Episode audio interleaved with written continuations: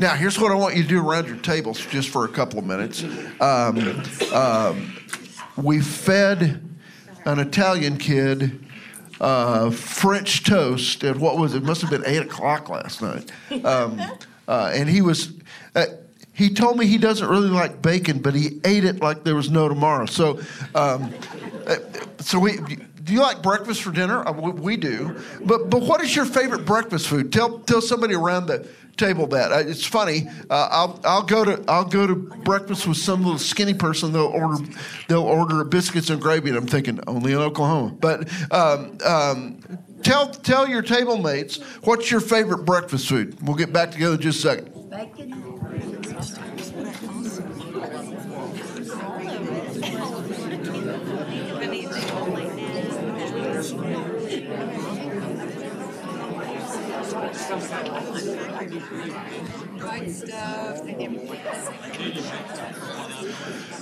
Okay, I want to listen for anything that's unique.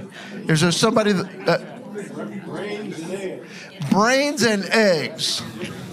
Uh, you really like that, or you just. Okay, you grew up on it. Um, Mary, not at my house. But Joe, can you bring this up just a little bit? That's it. So we got something going on. Okay. Um, yeah, that one would not be on my list, Mary. Um, anybody? So uh, college kids eat stuff like pizza or ramen noodles for breakfast. Uh, anybody got something unusual besides brains and eggs? Quesadillas.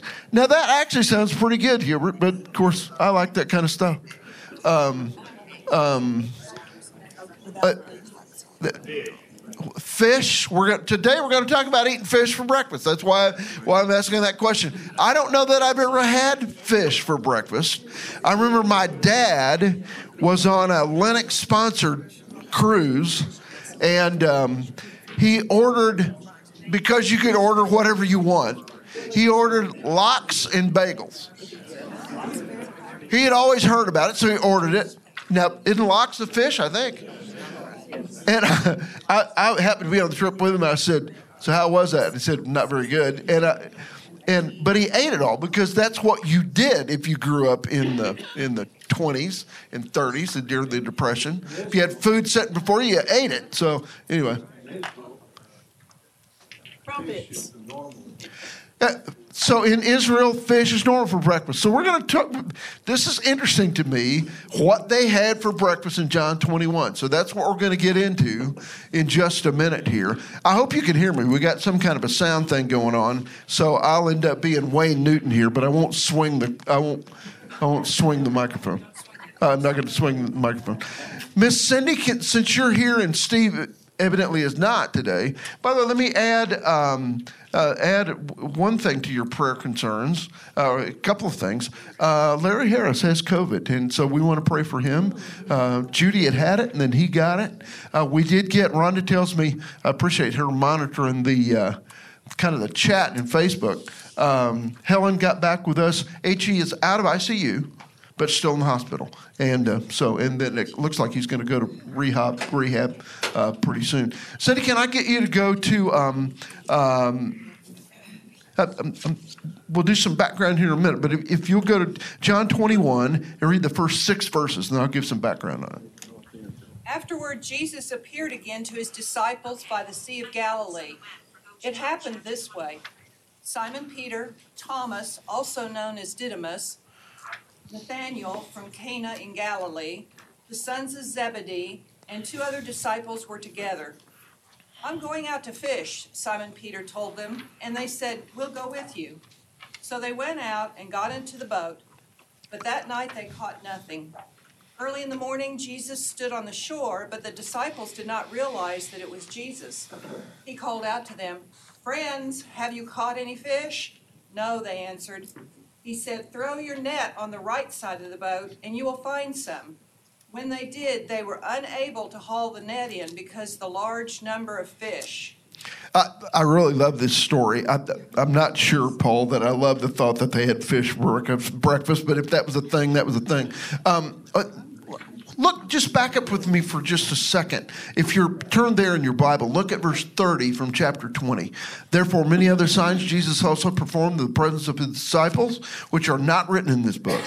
But these have been written so that you may believe that Jesus is the Christ, the Son of God, and that believing you may have life in his name. Now, a lot of people believe um, that that's kind of the end of the story.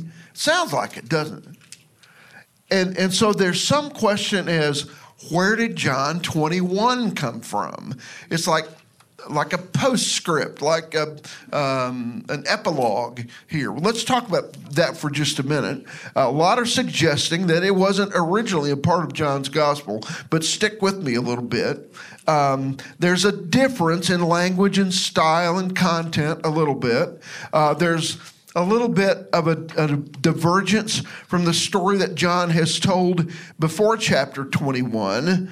Uh, some even believe that um, uh, that John 21 was added by some close friends of John. Uh, very shortly after the gospel was completed, the thinking on that one was that some um, that there was a lot of thought in part of 21 that John would not die, and after his death, they felt like they needed to add this um, uh, because it was causing some distress in the in the uh, faith community. But interestingly, all the early manuscripts have this story. Um, it's it's not left out. Uh, that would be kind of contrary to, to that thought. Um, there's no reason to believe that John's gospel ever circulated without this chapter, this story in it. Um, uh, even though there's kind of differences in language, that can be explained by it's kind of different material that he's covering here. And this epilogue also kind of ties up some of the loose ends of the gospel, in particular, uh, Peter's redemption uh, after his denial of Jesus. And um, it's going to be kind of further witnessing of John's faithful witness of Jesus' life and his teaching. And um, it also kind of ties up the fact that in all in a lot of the gospels jesus is going to say i'll i'll see you again in galilee and they're in galilee in, in this one so uh, I think it was originally there. I don't really have a whole lot of explanation for why it would be kind of different, but but um, I don't think you and I need to worry about that. I would. I am so glad this chapter is in our Bibles. I'm glad enough about it that we're going to spend two weeks in it. So we'll be here next week. All right. So um, you heard Cindy read. Um, he begins uh, verse one. Jesus appeared again uh, by the Sea of Galilee. The, the word appeared there in verse 1. Um, uh, it occurs in other places as the word revealed or manifested. Uh, let's go to a couple of those. Who go to 211 and read 211? Somebody read 211. Rodney, read 211. Somebody go to 9 3 Thank you, Joanne. That'd be great. And 17.6, same word is used. Mark, that's great. Same word is used in all of these, uh, just just a little different uh, in the, in the way it's translated. Um, okay, so 211, Rhonda. This is the first of his signs Jesus did at Cana in Galilee and manifested his glory, and his disciples believed in him manifested in 211 is translated in our verse 1 and 21 1 as appeared in your probably in your bible. Uh, in my bible it, it, uses the word manifested. Let's, let's look at another one 9 3 joanne is that you? I thought it was 9 11 9 3 9 3 okay. yeah sorry.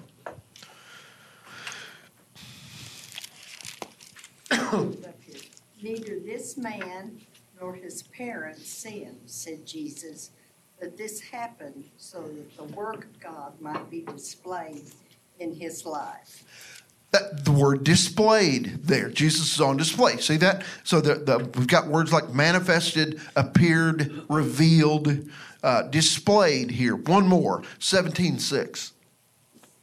I have manifested your name to the people whom you gave me out of the world. Yours they were, and you gave them to me, and they have kept your word. Okay, so you see the idea here. Um, uh, there is a tie when, when John uses this word manifested or uses the word appeared in, in, in uh, if you're reading the NIV in, in chapter 21, it's the idea that, um, that it's always tied to Jesus' glory. He appeared, he manifested himself, uh, he, his glory was revealed. So, this is another place where that's, that's going to happen. Now, one of the things you got to think about, and, and we'll get to this in just a second in particular, but one of the ways his glory is revealed is this is all happening after he was put to death, after the resurrection. This is not before then. This is after then. Uh, how glorious is that? So, what goes in your blank is this would be another glorious appearance of his. Um, many of them uh, before his death, in this case, afterwards. Now, it, it calls, uh, in, in your Bible, it might call this uh, the Sea of Galilee. In my Bible, it calls it the Sea of Tiberias. Um, uh, John only uses that word, and it's used here and in 623. Um, uh, this place, this location is on the western coast of the Sea of Galilee. Uh, it was built by Herod Antipas to honor the emperor Tiberius in about 20 AD. So, interestingly, this kind of city was established and built and made kind of a big deal um, during the reign of the Emperor Tiberius while Jesus was walking the earth, which I, I find that kind of interesting. And so John calls it, um, it tells us where it is by the Sea of Galilee, probably on the on the, the west side there, in, in, in this case at least. Now, uh, now, in verse 2, we get a bit of a roll call. Who went on this trip?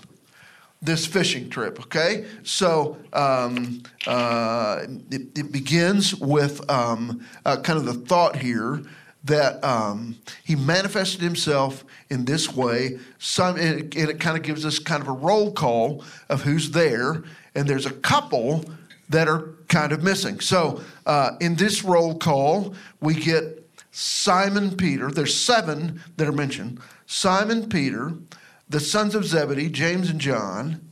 We get Thomas. Okay. Now, interestingly, only John gives us any detail about Thomas. And he gives it especially in chapter 20. But here, he calls him Didymus, he calls him the twin. Um, uh, we get more detail from John about Thomas than, than any other place. The rest of them mention him, but they don't say anything about him. Uh, and then in my Bible, it calls uh, Nathaniel of Canaan. I'm sorry, Nathaniel of Cana in Galilee. Um, in your other gospels, when they're doing lists of the, of the disciples, they're going to call, they're not going to use Nathaniel, they're going to use uh, Bartholomew. That may be the same guy. Um, there's some question about that, but that may be the same guy. Um, and, but only John calls him, if that is the same guy, calls him Nathaniel. Uh, and by the way, you remember uh, there are two stories that that take place in Cana, so uh, that's kind of part of John's coverage. And then two others, all right, two others, probably Andrew, because Peter's there and Andrew tends to show up where Peter shows up, his brother probably Andrew. And um, there's another close association to Andrew in Philip. So probably the other two. Okay, so let me read the list again. Be uh, Simon Peter, James and John, Thomas, um, uh, Nathaniel, uh, and maybe um, maybe Andrew and Philip. Doesn't mention who the other two are. So who's missing? There's five of them missing. Five of them missing. Uh, Matthew uh, if, if you've watched The Chosen, it's not hard for me to believe that Matthew would say, uh, I don't do fishing. Uh, uh, he, he, he, was a white collar guy. I don't do The rest of them were fishermen, but I, I don't know about that. But it makes me wonder if Matthew probably wasn't there. Simon the Zealot wasn't there. I don't know why he's not included in that group. Um, uh, little James, James the Less, is not in that group. Uh, Big James is, and um, and Judas. Judas is gone by, by now. So that kind of rounds out the 12. Sorry? Judas is Iscariot's already dead, right? Yeah, he's he's already off the scene, and and now it's the eleven so far until we get up into Acts instead of the twelve. So that kind of tells you who was there. Now, now when Peter says, "I'm going fishing," in verse three, that's probably not an abandonment of Peter's mission. Now, I want us to look at some verses, again, out of the Gospel of John that will help us a little bit. Who will get 20, verse 6 and 7? Somebody read verse 6 and 7 out of chapter 20? Okay, Laura, that'd be great. Um, uh, Laura, I'm going to have you, actually, let me just have you read all three of those. 6 and 7, I'll have you jump down to verse 19 and 20, and down to verse 26 and 27. Okay, now, now, why do we think uh, you know, it's interesting because if you're reading uh, some people, it may lead you to think, well, Peter has defected and now he's going back to being a fisherman. There's some, some things, some pushbacks about that. Um, um, now, so Laura, read some of these other stories. Peter was there for a lot of the post-resurrection appearances of Jesus. Um, uh, first of all, the disciples' presence in Galilee itself demonstrates obedience to Jesus. He told them to go there. They're back there. I'll talk about that in just a little bit. It seems incongruous that Peter would be opting out of discipleship after having seen Jesus. So read verse 6 and 7, Laura, from John 20. Then Simon Peter arrived and went inside. He also noticed the linen wrappings lying there, while the cloth that had been that had covered Jesus' head was folded up and lying apart from the other wrappings. So Peter was the first of the 12 to witness the empty tomb. Okay? Not only that, but later on, um, uh, that, that same day, uh, Jesus appears to them in a locked room, and we believe Peter was there. So, uh, Laura, read 19 and 20. That Sunday evening, the disciples were meeting behind locked doors because they were afraid of the Jewish leaders. Suddenly, Jesus was standing there among them. Peace be with you, he said. As he spoke, he showed them the wounds in his hands and his side. They were filled with joy when they saw the Lord. Okay, so he would have been in on that. Jump down and read verse 26 and 27, Laura, from Eight John days 20. later, the disciples were together again, and this time Thomas was with them. The doors were locked, but suddenly, as before, Jesus was standing among them. Peace be with you, he said. Then he said to Thomas, Put your finger here and look at my hands. Put your hand into the wound in my side. Don't be faithless any longer, believe. So, another appearance later, and we believe Peter was there. So, um, now, so those who accuse Peter of kind of letting go of his, his apostleship um, must assert the same for the others who are on this fishing trip. And we just don't think that's kind of what's going on here.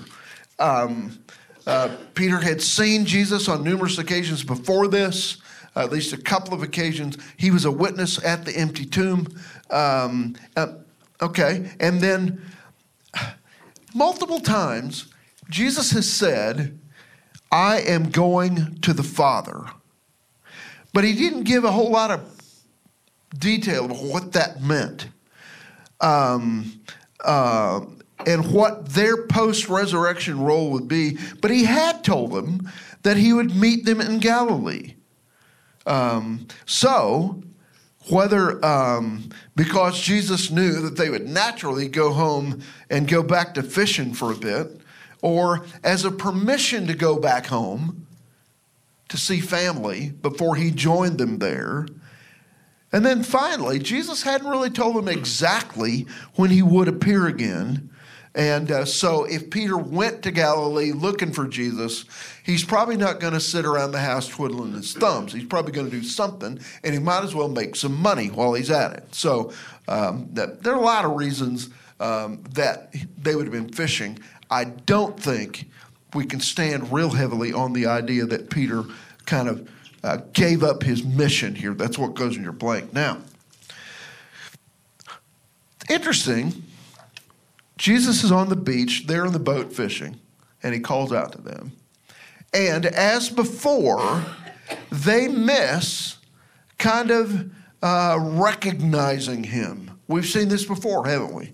Uh, in last week's story, he's walking along with the um, with the two uh, on the road to Emmaus, and uh, they didn't recognize him until he broke the bread. You remember that story? Prayed and broke the bread.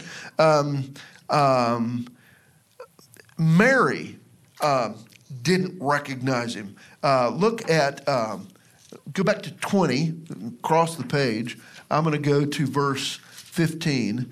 Jesus, um, uh, actually, I'm going to go to um, uh, Mary is weeping when she had said this, verse 14 in chapter 20. She turned around and saw Jesus standing there, didn't know that it was Jesus.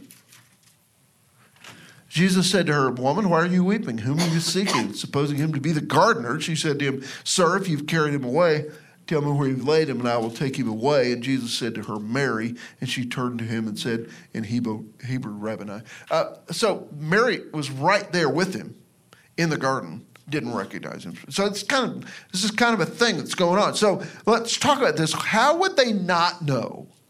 A couple of things. Has his appearance changed a little bit? We looked at that last week. Maybe there was something just a little different. I, I think, but secondly, I think we've got to understand that he was not really expected either. Remember, we have what I've called in the past hindsight bias. We know what's getting ready to happen because we've read the story before or we've heard some preacher talk about it. Okay? Um, it- they're not out on the boat thinking, well, in a little bit, Jesus is going to join us on the beach. Uh, They, they don't know when he's going to show up. And, and so maybe that's part of it. I, I think a more practical explanation here is if you'll look at. Um, if you look at the first part of verse 4 in, that Cindy read a little bit ago, but when the day was now breaking, I was watching out the windows this morning. The sunrise was really beautiful. But, you know, if you were standing out in my backyard, I might go get the gun. You know, because uh, I may not recognize Mark Fueling back there in my backyard. I don't expect him, and it's really still kind of dark out there. The sun's just coming up. And uh, so, Mark, watch out because, you know, Unless you heard my voice. Unless I heard your voice, exactly. Uh, by the way, you have a distinctive voice. I said, that's got to be Mark. I recognize his voice. And he speaks to them here. So remember, it's, it's pre dawn, early. They're a distance away, okay, a couple hundred yards away at least, according to what, what is said here. So, um, anyway, that, that explains some of it for me. Now, what does he say to him in verse 5? 15 feet. How does it, what name does it call them? Children. Children. You know, um, I can hear your dad saying, children. Children? Any fish? Um, and Mark, I do think they recognize that. The- First of all, they recognize the greeting. Now, the word that is, that is translated children here is a, an affectionate term a term of affection. Will somebody go to 1 John 2.18? John's going to use this term again, and it'll be translated a little bit different way. Uh, somebody go to 1 John 2.18 and read that one in just a second. I'm not having a whole lot of volunteers today. I will. Oh, Sally, that's great. Okay, so uh, this and it's appropriate, Sally, that you would that you would read this because uh, when he says to them, children, and in another translation, he's going to say friends. Um, uh, it's a term of endearment from a teacher to a pupil. Sally, isn't that appropriate that you would read that? Listen to how John says it uses the same word when he's writing to some of his children in faith. 1 John 2.18. Dear children, this is the last hour, and as you have heard that the Antichrist is coming, even now many Antichrists have come. This is how we know it is the last hour. Dear children. That's the same expression here. And so when he calls out to them, uh, this is a term of endearment. It's, it's friends, it's um, a, a, a deep affection here. Children, friends.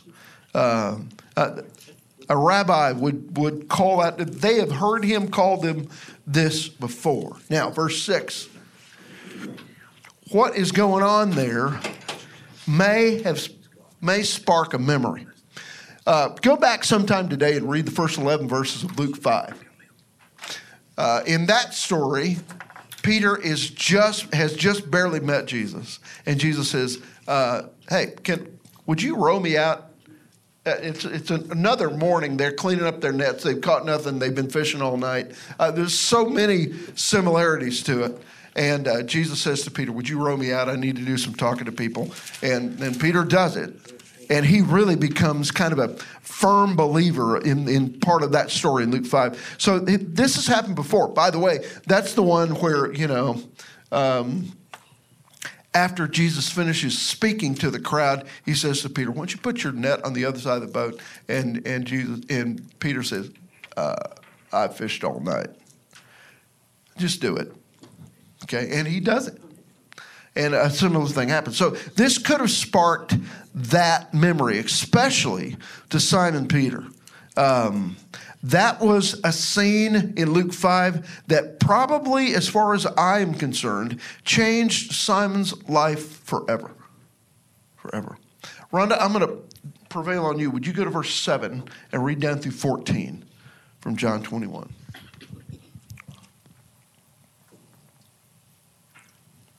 That disciple who Jesus loved therefore said to Peter, It is the Lord.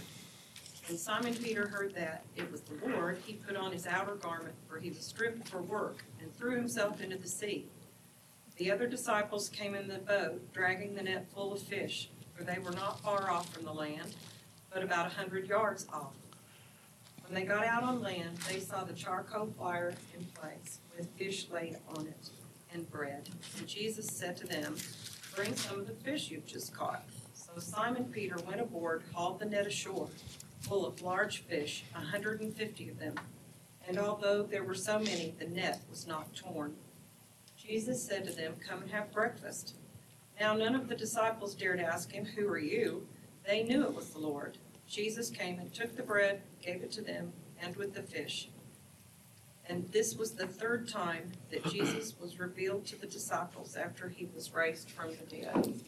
Now, this is the third one that John is going to record, but don't let that hang you up here. He's made several appearances that, that are not recorded.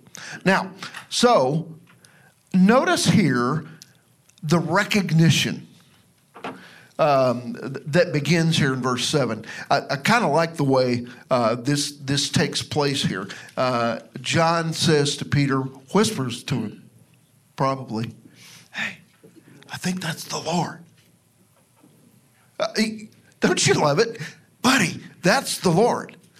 And what does Peter do? He hops in, swims to shore. I mean, I, don't you love that? Um, in fact, he has to go back to drag the fish in. But but um, I, I just love that. Now it's interesting. The word Lord that's used here. I put a couple of references. Uh, listen to twelve twenty one. In twelve twenty one, um, uh, some came to Philip, who was from Bethsaida of Galilee, and began to ask him, saying, "Sir." We wish to see Jesus. Now, that's the idea. Um, that word was a word that began to be used in Greek. Uh, this word Lord here, or Sir, began to be used um, uh, in Greek in the Septuagint, which was uh, the Greek version of the Old Testament that was kind of put together between our two testaments. Um, uh, they wanted to kind of make sure that the, the Greek speaking world would have access to the Bible, which was then just the Old Testament, and the word. So it for in the Old Testament for the word Yahweh, they would replace it in Greek with this word, and it's used here. It is the Lord. That word, uh, the, a, a, great recognition here. Now, here's I want you to do a little uh, experiment for me. Okay. You know that smells are really heavily tied to your memories. Do you know that? I, I, can smell something It's like, it takes me right back to something. Uh, uh, you know, songs do it for me a lot, but smells do it a lot too.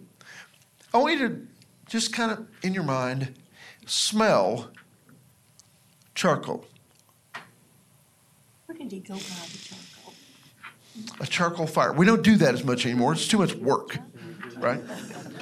I got a natural gas thing, and you know, I, most of the time. Okay, everybody. So, but I love that smell. You, can you smell it in your mind? I think here, when Peter got to the beach,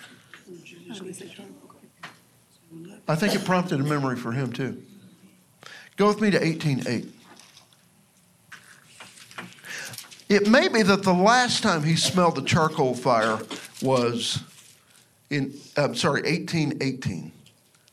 Now, the slaves and the officers were standing there, having made a charcoal fire, for it was cold, and they were warming themselves. And Peter was also with them, standing and warming himself. Uh, do you think when Peter smelled the charcoal,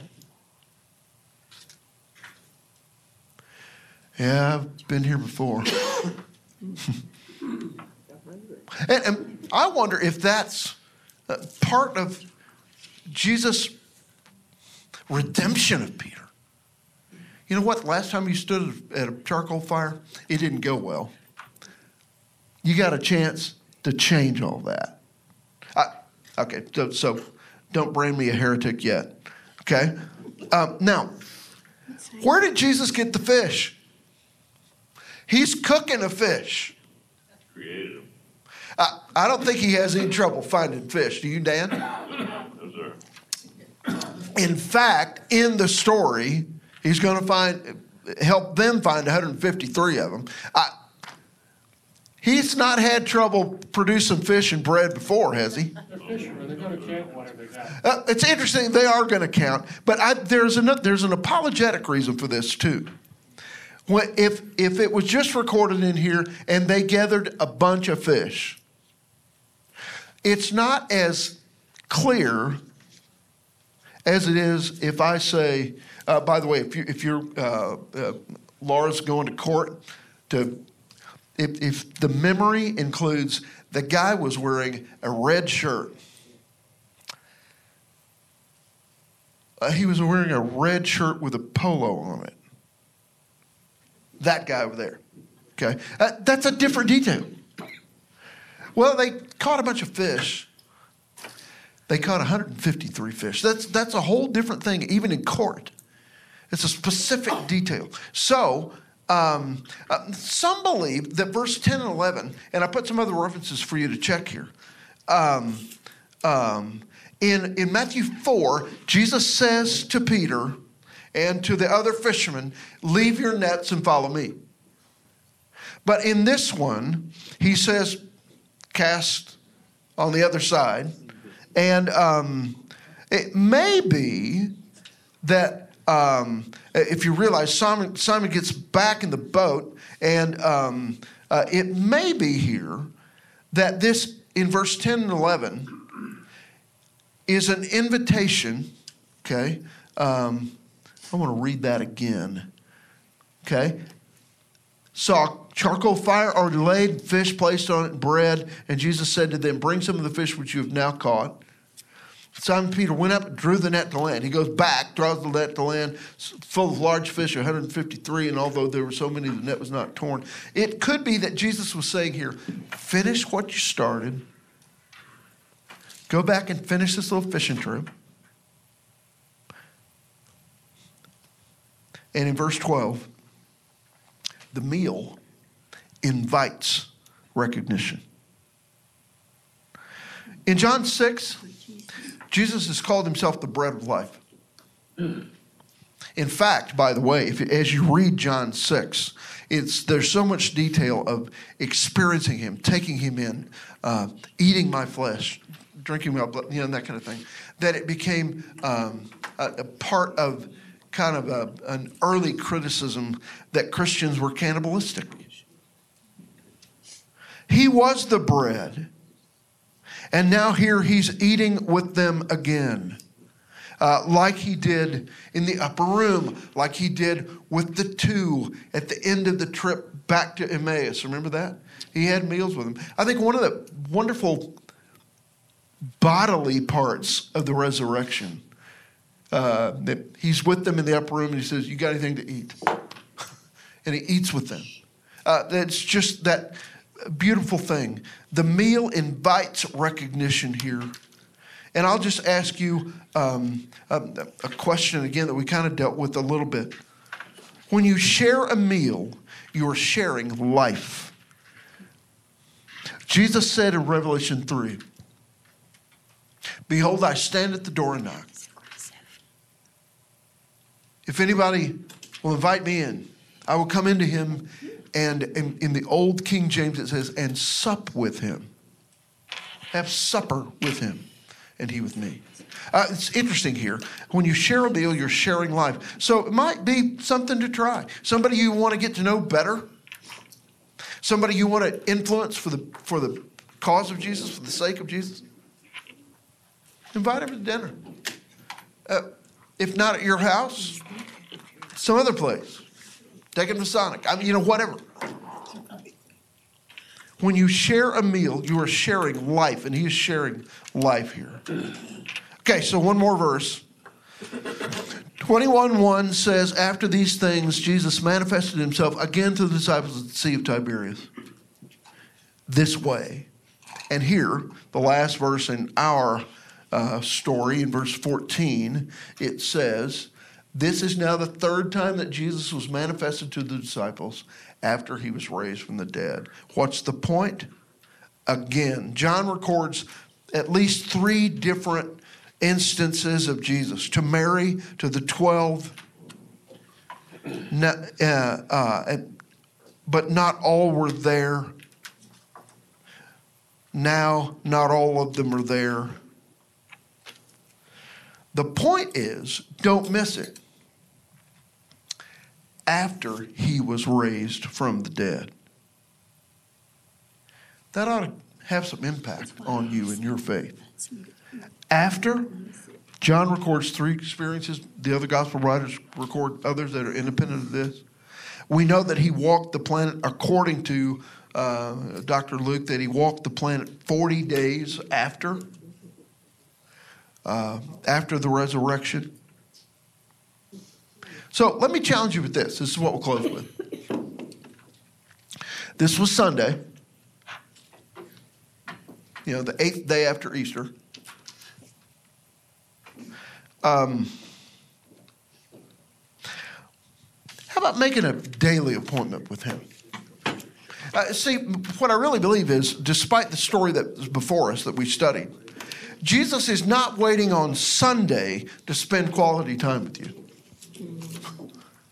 He really is. It, it, several of the stories here are on Sunday. Uh, Luke 24, the Emmaus Road experience, um, the upper room a couple of times. But he's not waiting on Sunday to hang out with you. Challenge you to do this. Maybe just for one week. Try it for one week. Okay? You might like it. Meet with him a little bit every day this week.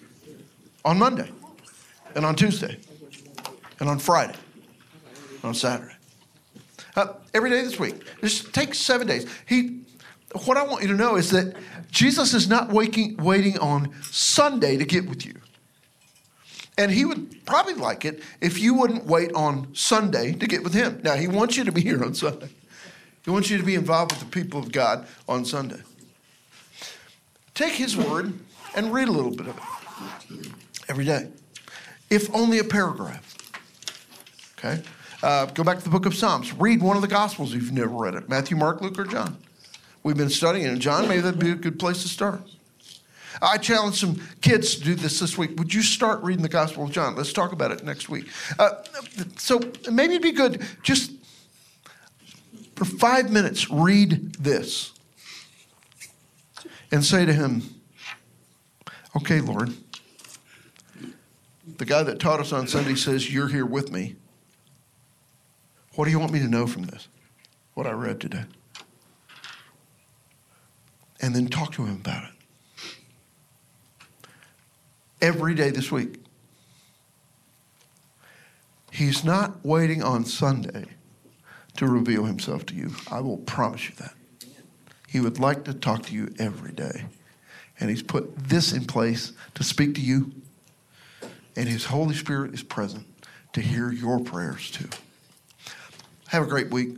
We're going to finish John 21 next week. Bless you. Thanks for being here.